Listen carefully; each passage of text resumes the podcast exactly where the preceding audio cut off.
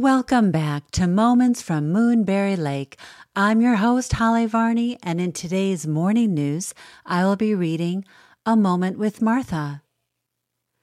Cobwebs and Clutter.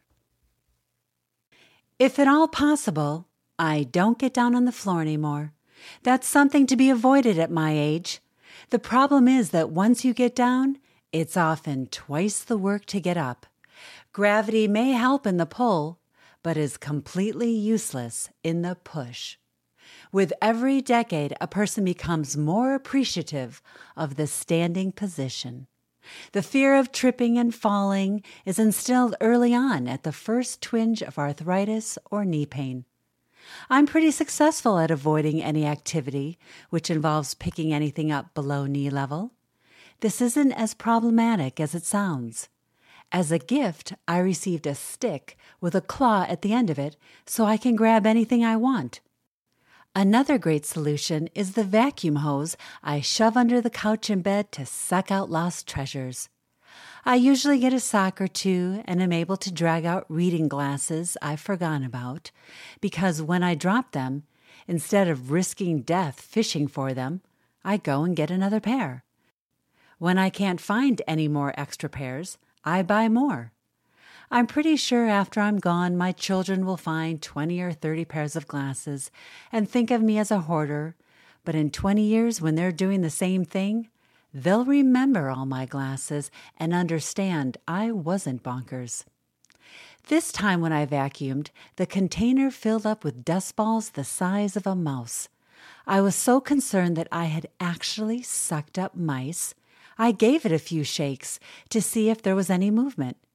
You think I'm exaggerating, but I'm not. The vacuum got clogged by the amount of dust hidden in the underworld of my bed. If I had neglected it any longer, those dust bunnies would have grown into the size of house cats.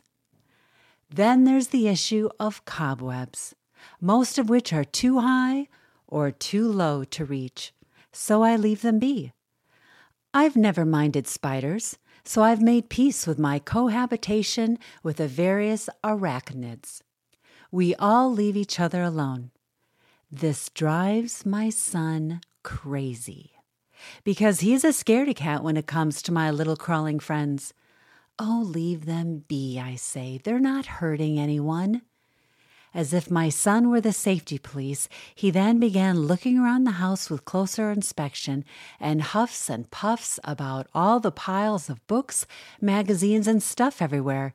He believes I'm going to kill myself tripping over it all.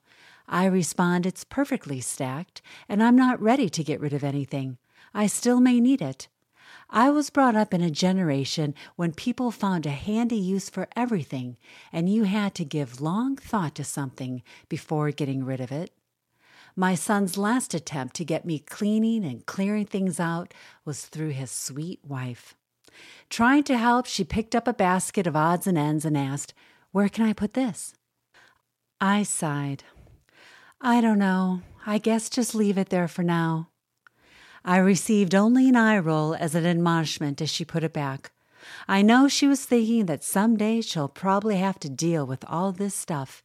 And she's right. I don't see it as a burden to leave my children all my clutter. I choose to view it as a blessing because it will give them more time to think about me and come to understand who I was as they go through it. I only wish I could be there to see their reactions to the spiders.